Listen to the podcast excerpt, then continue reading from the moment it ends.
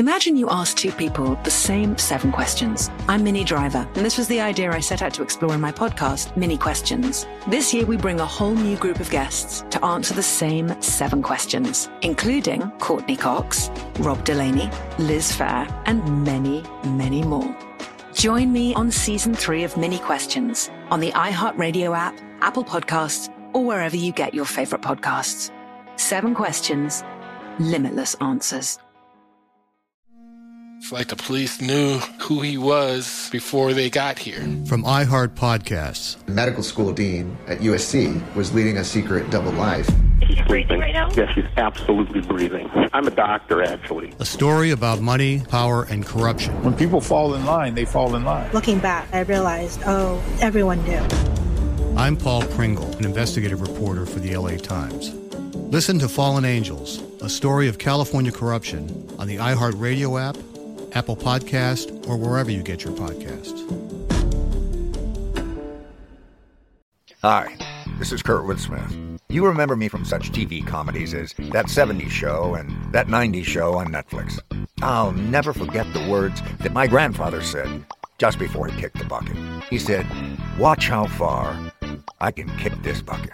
People ask me where I get my dad jokes from. I tell them to listen to the Daily Dad Jokes podcast. Listen to Daily Dad Jokes every day on the iHeartRadio app, Apple Podcasts, or wherever you get your podcasts. Hi, guys. Nancy Grace here, host of podcast Crime Stories with Nancy Grace.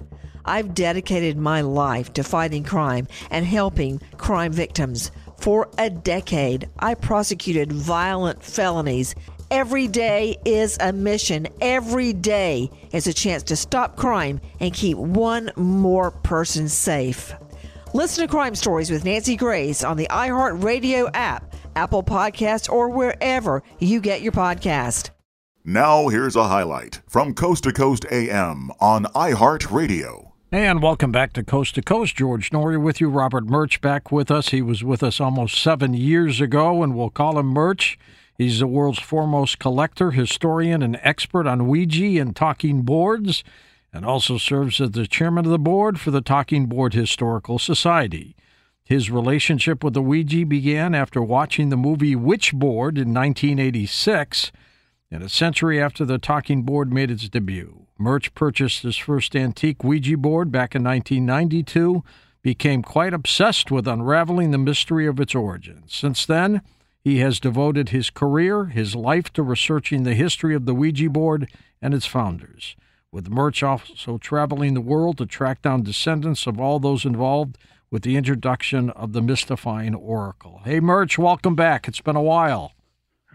How are you doing? It's great to be here. It's great for you, too. Great for me. It's uh, great that you're still around after dealing with the Ouija board.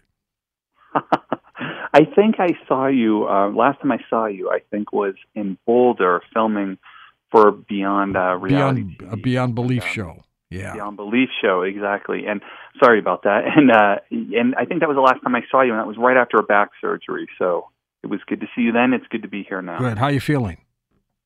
I, better. You know, backs are tough, but oh, you know, that's so am I. Tough surgery, indeed. Take us back to the beginning of your relationship with the Ouija board. What was it that captured your attention? Yeah, you know, I was um I was raised in an Orthodox home so um, a, a Jewish Orthodox home, and anyone who's raised in Orthodoxy, all this mysticism, paranormal, God, uh, all of this is kind of your reality. It's just baked into how you're raised. And it means it's basically not scary because you're exposed to this at a very young age. The the belief that other things exist other than what we see and hear. And so I, I think I was just open to it. Um, and then I had kind of been around um, seen the Ouija board a little bit, but it was really um, Kevin Tenney's 1986 film Witchboard. I was 13 years old, and my grandmother, who was Orthodox Jew, she she snuck me into the movie theater. Oh my God! To see this movie. I know it's crazy because she didn't have to. She was an adult. She probably could have just paid for me to get in, but I don't know. This was like a, a bonding moment. She snuck me in, and um, she liked uh, paranormal movies and supernatural stuff that my mom and parents didn't want me to watch and, and see. Um, of course, that's what grandparents are great for. So um, I saw this movie, and I really, it, it didn't take long before I noticed, even at 13, that the movie theater was very polarized. That, that this thing made of plastic and cardboard was scaring people or making people laugh. Like, why could people, you know, how could this be so scary? Or how can you not see that this is scary? And um, that kind of stuck with me uh, leading up until I went to college. And I went to University of New Hampshire, wonderful college. And uh, I was in a quad with uh, three other roommates, and they wanted to go to a fraternity.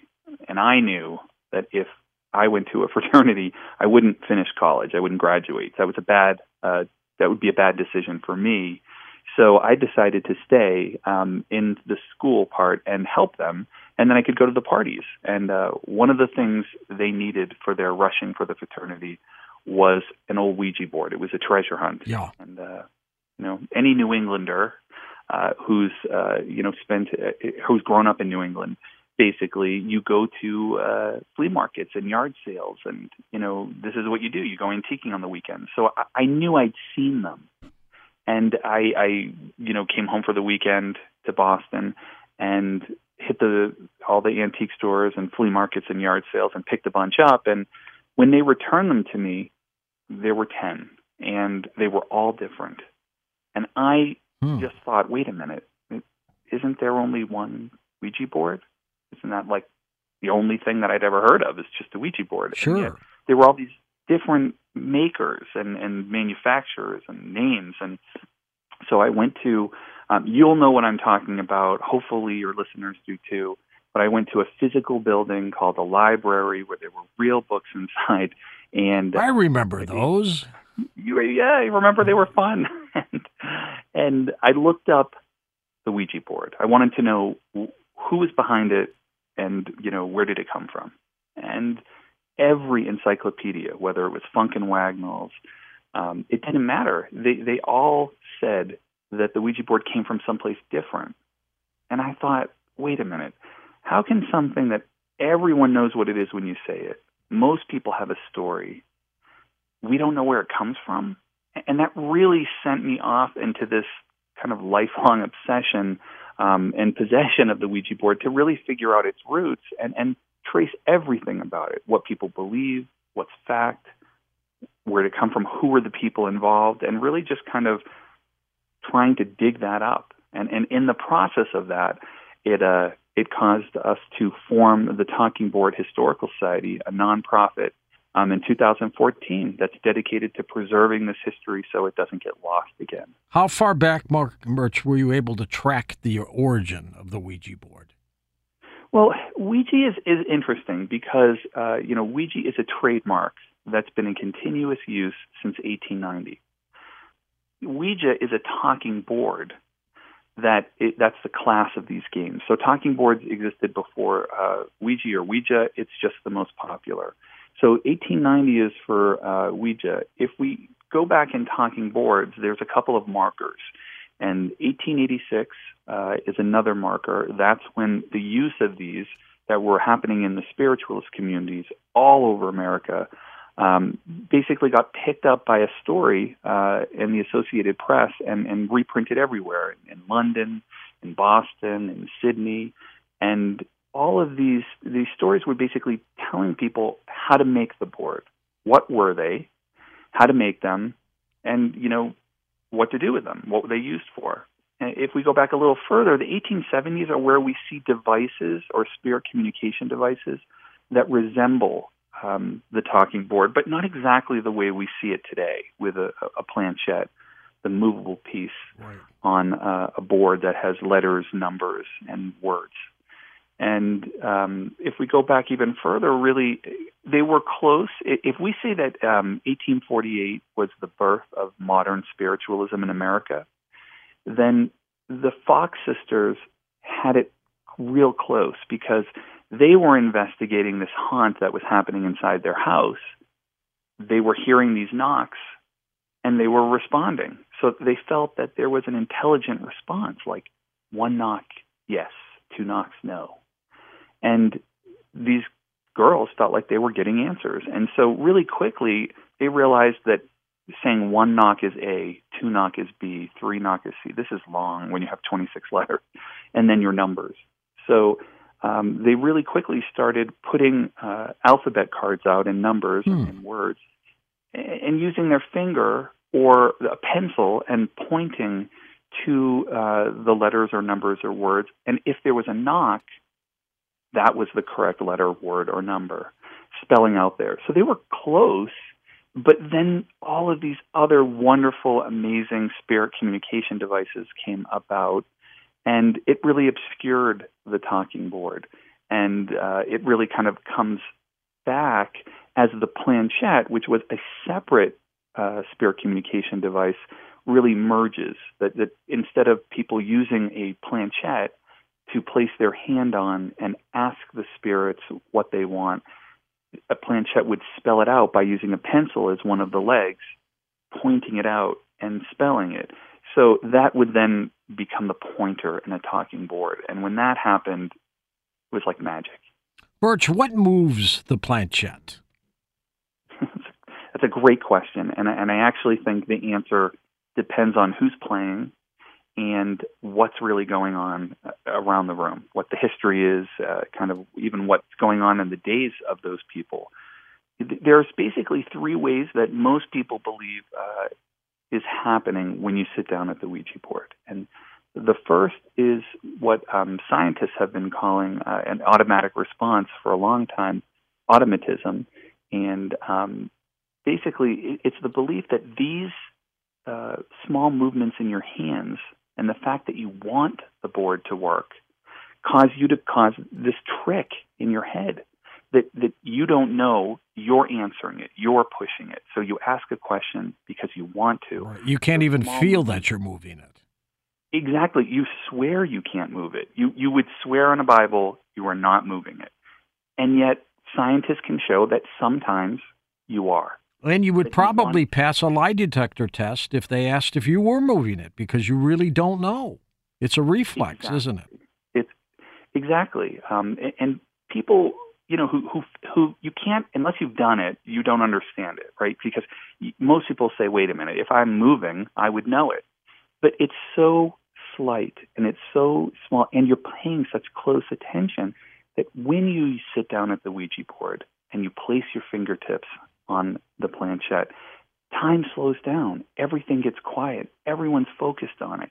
You can hear that the movement of the felt feet on the planchette, and you know you can feel it moving, and all of that really takes your focus away from you might be doing it yourself, and not to mention you know your friend might be pushing it just to be a jerk, right? Someone could be doing it just to have fun with you. Absolutely. That, that's That's you, you can't you can't rule that out. Right. It depends on the friends you have. Um, I know the friends I have, some would push it. so, um, but then we have another thing that, that they are psychics who believe that there's a form of telepathy that's going on, that um, you're starting to read each other's minds, and that's how you're getting answers that you might. How would you know that about me if you're a stranger? Um, and then we have what spiritualists were talking about back in the 1800s, and people have been talking about throughout time what if when you sit at a spirit communication device like the Ouija board and you ask if anyone's there and you part the veil? What happens if when you use the board, a portal is opened up and you're allowed to communicate with something not physically in the room the way we see everyone else? Which I believe happens. I think that's a good possibility. I think anything's possible because we're dealing with humans, and and when we deal with the human mind and the brain, I think the only thing I always like to point out is there's nothing inherently mystical um, about cardboard and plastic. The reason the Ouija board is so special is because we give it power. We believe that when something goes wrong, it's the Ouija board's fault. Can it be dangerous, Murch? I, I think the Ouija board can be dangerous if people don't pay attention, and and that one of the big things is if they don't, um, you know, play with it in a way that's going to get them in trouble. You know, first of all, what is it you're trying to accomplish, right? Why are you sitting down at the Ouija board? And and making sure you ask questions that you're reasonably trying to get. You know, writing down your questions ahead of time, right? Coming up with 10 questions that you might want to use if you sit down and play the Ouija board. And then maybe playing it with, say, four people or more because one, it works faster when you first start, and two, it's a little more fun. And so the more people you have, the quicker it will work until the more you sit at it happens. And then also putting in place some things for you that make you feel better. Because again, this is about belief. If you believe you're going to open um, up a portal and cross the veil, you are. That's what you're gonna. What's going to happen? That's going to be your experience. And so, if if those things make you nervous, or if you've had bad experiences, some people pray, some people imagine a white light, some people follow certain rules or Ouijastitions that make them feel better. It's a really interesting thing because a lot can happen depending on how you approach the board. Can some people, Murch, get reckless with the board? Yeah, I think you know part of the problem, and and and I work on movies and TV shows, so I might be part of the problem as well. But one of the things we often depict in movies, going you know all the way back to say The Exorcist in 1973, is we often show young people playing the Ouija board, kind of not knowing what they're doing, get in trouble, play the Ouija board by itself, yep. you know, another Ouijastition that people believe, um, and then get into trouble. And they get reckless because, you know, to them it's a game.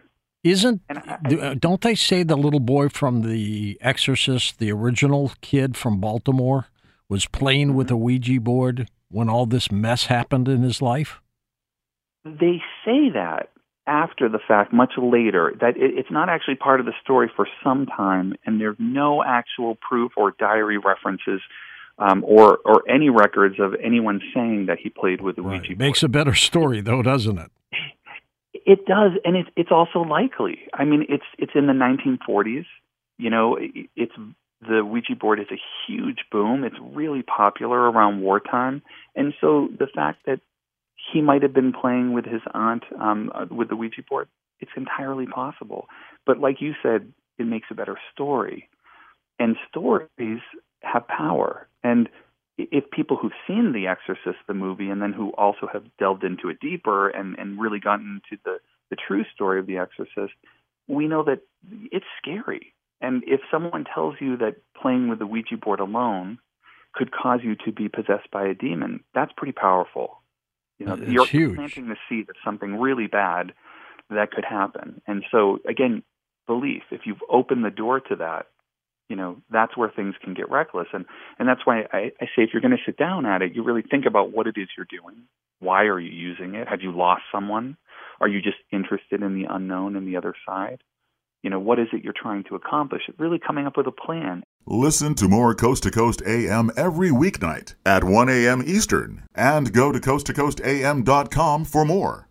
Imagine you ask two people the same seven questions. I'm Minnie Driver, and this was the idea I set out to explore in my podcast, Minnie Questions. This year, we bring a whole new group of guests to answer the same seven questions, including Courteney Cox, Rob Delaney, Liz Phair, and many, many more.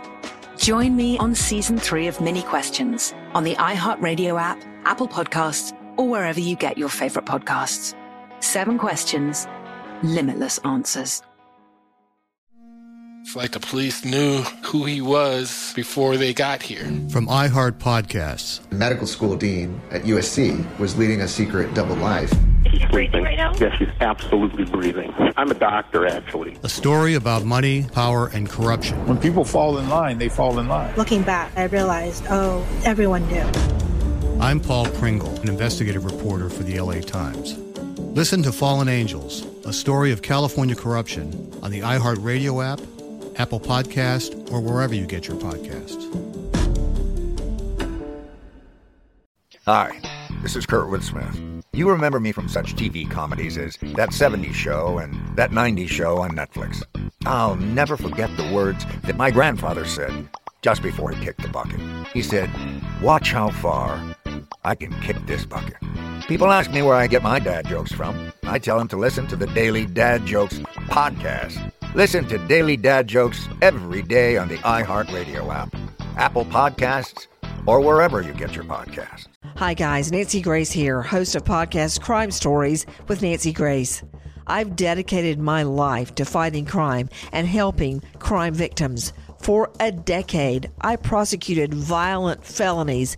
Every day is a mission. Every day is a chance to stop crime and keep one more person safe. Listen to Crime Stories with Nancy Grace on the iHeartRadio app, Apple Podcasts, or wherever you get your podcast.